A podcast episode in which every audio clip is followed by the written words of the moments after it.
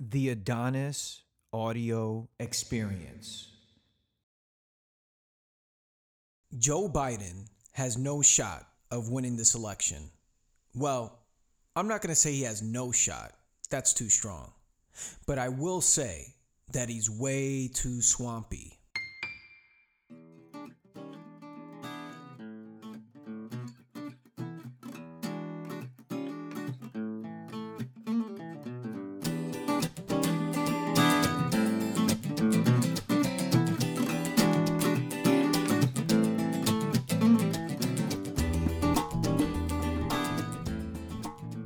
As we get closer to the election, we start to see these primaries and candidates come out and they talk about the different issues.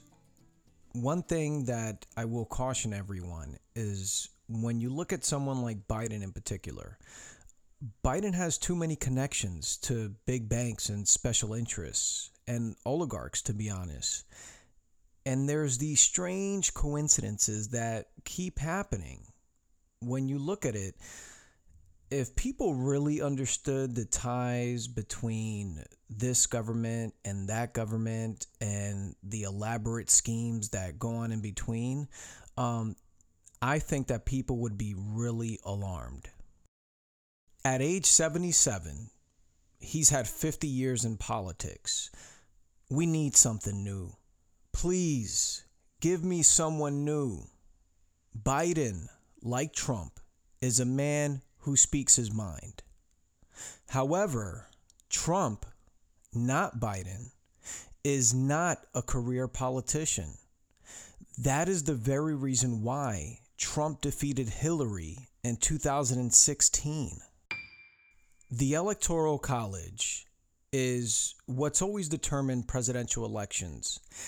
It's the system, it's the game we play. I guess what founders feared is that people can kind of group up in one part of the nation and overthrow all the states if you had a general election. So, by giving electorates states, state rights to select the presidents, it gives more control spread throughout all the states. I probably did a horrible job of explaining that, but it's all we know. And for some reason, Trump understands this better than some career politicians. I mean, he's convinced the Rust Belt, Pennsylvania, Ohio, Michigan, Indiana, that he's their guy. He campaigned in those rural areas and he talked about their needs and wants. He speaks to their soul when it comes to job creation, increased coal and pro fracking and other pro economy promises, which, let's be honest, it's what makes America great again. You look at the economy, it's had its greatest expansion ever in our nation's short history. I mean, it's hard to beat a guy with an economy this strong. Job growth is at its best, wages have increased, the military is at its strongest. Those are the issues that are important to the Rust Belt states. All these issues matter, in my opinion, to all Americans.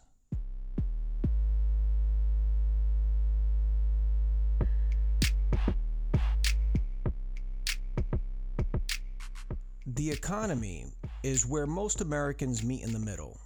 Because of capitalism, we're a society that's all about the dollar. The issues that begin to divide us are climate change, gun rights, and abortion. Those are huge, and there's very hard lines between those. There are many other issues, such as gay rights, um, LGBTQ, military spending, spending overall, war, education, and trade. There's also income inequality, which is huge, and a lot of candidates have been addressing that. Lastly, and I'll put this in its own box, which is women's rights. Women are equal to men, period. In the 21st century, why is it that people believe a woman should not or could not be president? That's crazy. I think that the majority of people at this point, believe that a woman should and can be president. If you don't, then you're just stuck in a cocoon. And don't get me wrong, I understand that in some rural areas, some still believe in the old school way of things man make the money, man make the plan. We can agree to disagree. The facts are just there. Women deserve every right that is afforded to any man. That is the view of millions of Americans. Now, I understand that Trump's nature and inexcusable, inappropriate remarks make him unpopular. It's gross, to be honest. I can't stand it. But one thing I've come to understand is that hypocrisy also makes people upset. It's the hypocrisy that we've lived through for the past few decades that have made people flat out mad. It's the money in the politics that have created career politicians. It's the connection and ties to oligarchs, special interests, big, large corporations with shell companies and fake foundations that operate like campaign finance money machines. Politicians just keep getting richer. The greatest income gap ever was created in the last 35 years. Yet, We've had the greatest economic growth in the history of our nation. Where's the money going? I mean, there's so much that we can get into. But long story short, we created Donald Trump. These problems existed well before he got here. Trump just filled that vacuum that was created and flipped the entire system on its head. He spoke to those who lost their jobs and sense of community. He also spoke to those who were sick and tired of career politician and Washington's establishment. Obviously, there's much more to the story, but the people who voted for Trump wanted a revolution. The only way to counteract the quote unquote Trump effect is to bring in leaders that also want to overhaul the system, shake things up, a complete takeover. Americans are ready for the next wave. Americans are looking for a revolution. Who do we have that can legitimately win in the 2020 election? There's Cory Booker, who's a little bland for me. I need bold. You have Andrew Yang, who wants to give everyone $1,000, Tulsi Gabbard, and Mike Bloomberg. Those candidates to me, they're a little bit more on the fringes, but hey, you never know in any given moment, their campaigns could just get really, really big.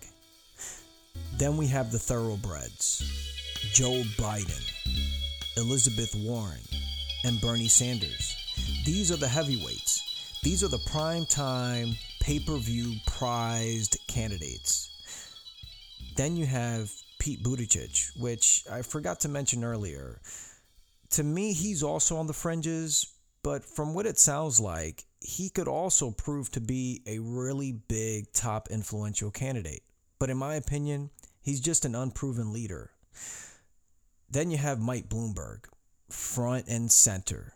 Just by the sheer power of his finances, he could stay relevant. I mean, I heard one weekend alone, he spent over $30 million on TV ads. Elizabeth Warren is a law professor She's an educator. She won her state debate championship in high school. Most considered her an intellectual star in her teenage years. And it seems that she has the most relevant and impactful voice in the Democratic Party. But she does things at times that reminds you of the hypocrisy in Washington. Just the other day, she attacked Pete Buttigieg for hosting a wine tasting event at a cave for wealthy donors. She forgets that she too hosts these wealthy wine sipping experiences.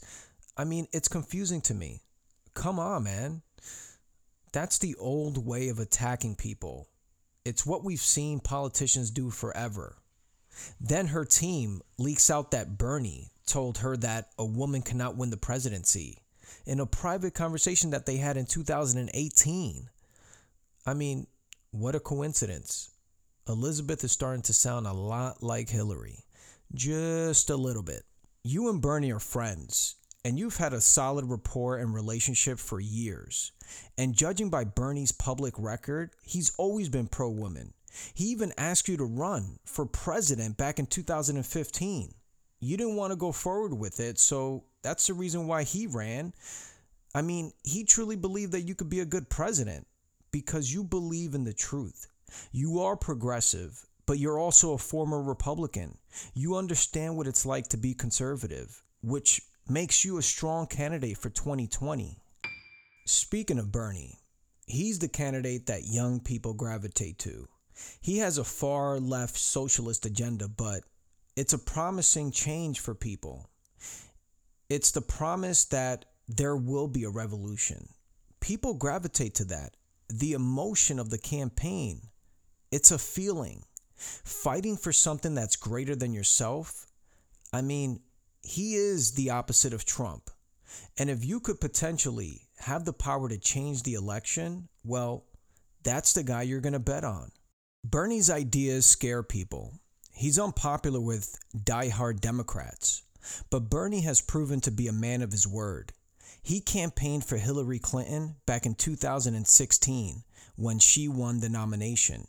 He made over 40 appearances to rallies, and that was even after it was made public that the Democratic National Committee conspired against Bernie in favor of Hillary Clinton, and they were intentionally tilting the primaries to Hillary. Clinton, on the other hand, has said that she would not campaign for Bernie if he wins the nomination in 2020. That shows you what kind of person Bernie is, but also Hillary. She claims that Bernie is hard to work with. He doesn't really get along with others. Then a light bulb went off. Who else is hard to work with? Who else doesn't get along with others? Trump. Maybe Bernie is indeed the revolution that everyone needs, or that's what we're asking for. Career politicians like Clinton, Kerry, and others in the DNC are trying to hold on to this party for one last dance. Let's bring out good old Joe for one last dance the establishment is in peril. The problem is that America moved on from people like Joe a long time ago. We did that when we chose Obama over Hillary, and America doubled down when we voted Trump into office over Hillary again. And when I say I mean all Americans, whether we personally voted or not, we are one nation. If the left establishment were wise, they would see that Joe Biden is too compromised. He can't win the general election. He's a good old fashioned moderate, but he's a career politician. Look at the last few presidential elections and see the pattern. George W. Bush, I mean, he has a great bloodline and pedigree, but he was still a young governor who beat Al Gore to become president. Then we had a revolution when we voted the first black president, who only served one term with the Senate before taking the keys to the greatest power in the world. Now, we have Donald Trump, who shocked the world when he beat Hillary Clinton in a decisive electoral college victory. He had no prior political experience and was not part of the establishment. So, yes, America is prepared to make a revolutionary decision that may very well be to reelect Trump, or maybe Elizabeth Warren gets the nod and becomes the world's first woman president of the United States. But I have a feeling America wants someone who is uncompromising, someone who has proven that they are not part of the establishment, someone who doesn't get along with the status quo, someone who is absolutely looking to start a revolution that is bigger than himself. And that someone, I believe, is Bernie Sanders. Yes, I know. Bernie has been around forever. And surprisingly, if you look at his track record, he's been pretty consistent. Whether you agree with him or not, you can't say that he's bought by special interests. Joe Biden, however, is a well connected moderate with roots that run deep into the Democratic Party. It's hard to imagine a scenario where the DNC doesn't put on a full court blitz just to help Biden get over the top.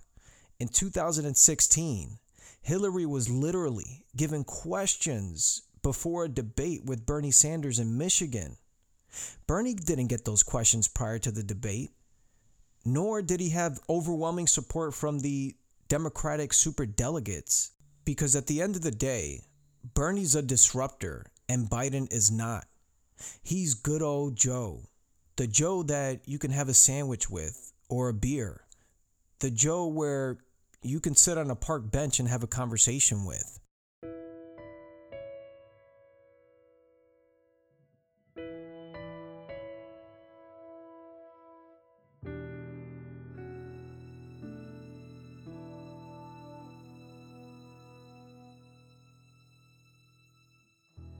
That same Joe, however, will be heavily scrutinized if he does make the general election.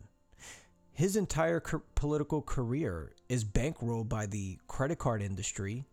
He'll have to face the issues with Ukraine and the coincidence that his son was a board member of a Ukrainian energy company, which Joe Biden threatened to withhold federal aid back in 2015 if the government did not fire the prosecutor that was investigating Burisma. Yeah, I know you've heard that word quite a few times recently. Granted, it was part of U.S. policy that we negotiate with Ukraine on reducing corruption. It just makes you look bad when you get your son a job there. It doesn't pass the smell test. I mean, you could have got your son a job at Merrill Lynch, Goldman Sachs, like every other politician does. I mean, Burisma? Really? How is that possible? Hunter Biden has little to zero experience with Ukraine. He's not an expert litigator or counsel on Ukrainian policy. He's not an energy expert. What made Hunter Biden such an attractive candidate? Could it be that he's the son of the vice president of the United States? I mean, the fact that Joe Biden was the vice president and used his influence to get his son a job that paid an estimated $50,000 a month and collectively accumulating around $3 million is a big deal. Now, who am I? I don't know what it really takes to be one part of one of those boards and I truly don't understand the relationships internationally and how people even acquire these roles. But I do know how it makes me feel. And I don't feel really good right now. Now, compare Biden to Bernie Sanders. Bernie Sanders was against the war in Iraq. In the 1960s, he marched with Dr. King during the civil rights movement. Bernie has shown that he is not willing to be compromised when it comes to social injustice and inequality, and he's also a climate change activist. He has never sold out to big donors and the establishment, which has made him extremely unpopular, especially amongst the core Democrats. Biden voted for the war, Biden drove up the incarceration rates with the crime bill, which disproportionately locked up African Americans compared to any other race. That was back in the mid 90s. Bernie, similar to Trump, has proven to be anti establishment. He's drawn a clear line in the sand, whether you support his socialist views or not. One thing is certain he is clearly a different candidate compared to all the others. And similar to President Trump, he's coming to disrupt the entire system. Will that prove to be a good thing? Only time will tell. There's no guarantee that he's going to be the Democratic nominee. And there's no telling whether Trump hasn't already locked in the 2020 seat and his reelection. Because let's face it, it's hard to remove a president with the strongest economy, job growth, low unemployment, and lastly, and what I truly believe that makes him popular is that he's anti establishment. There's very little room for Biden in this race.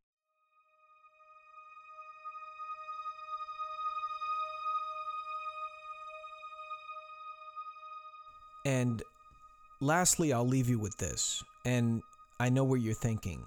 I didn't mention the elephant in the room.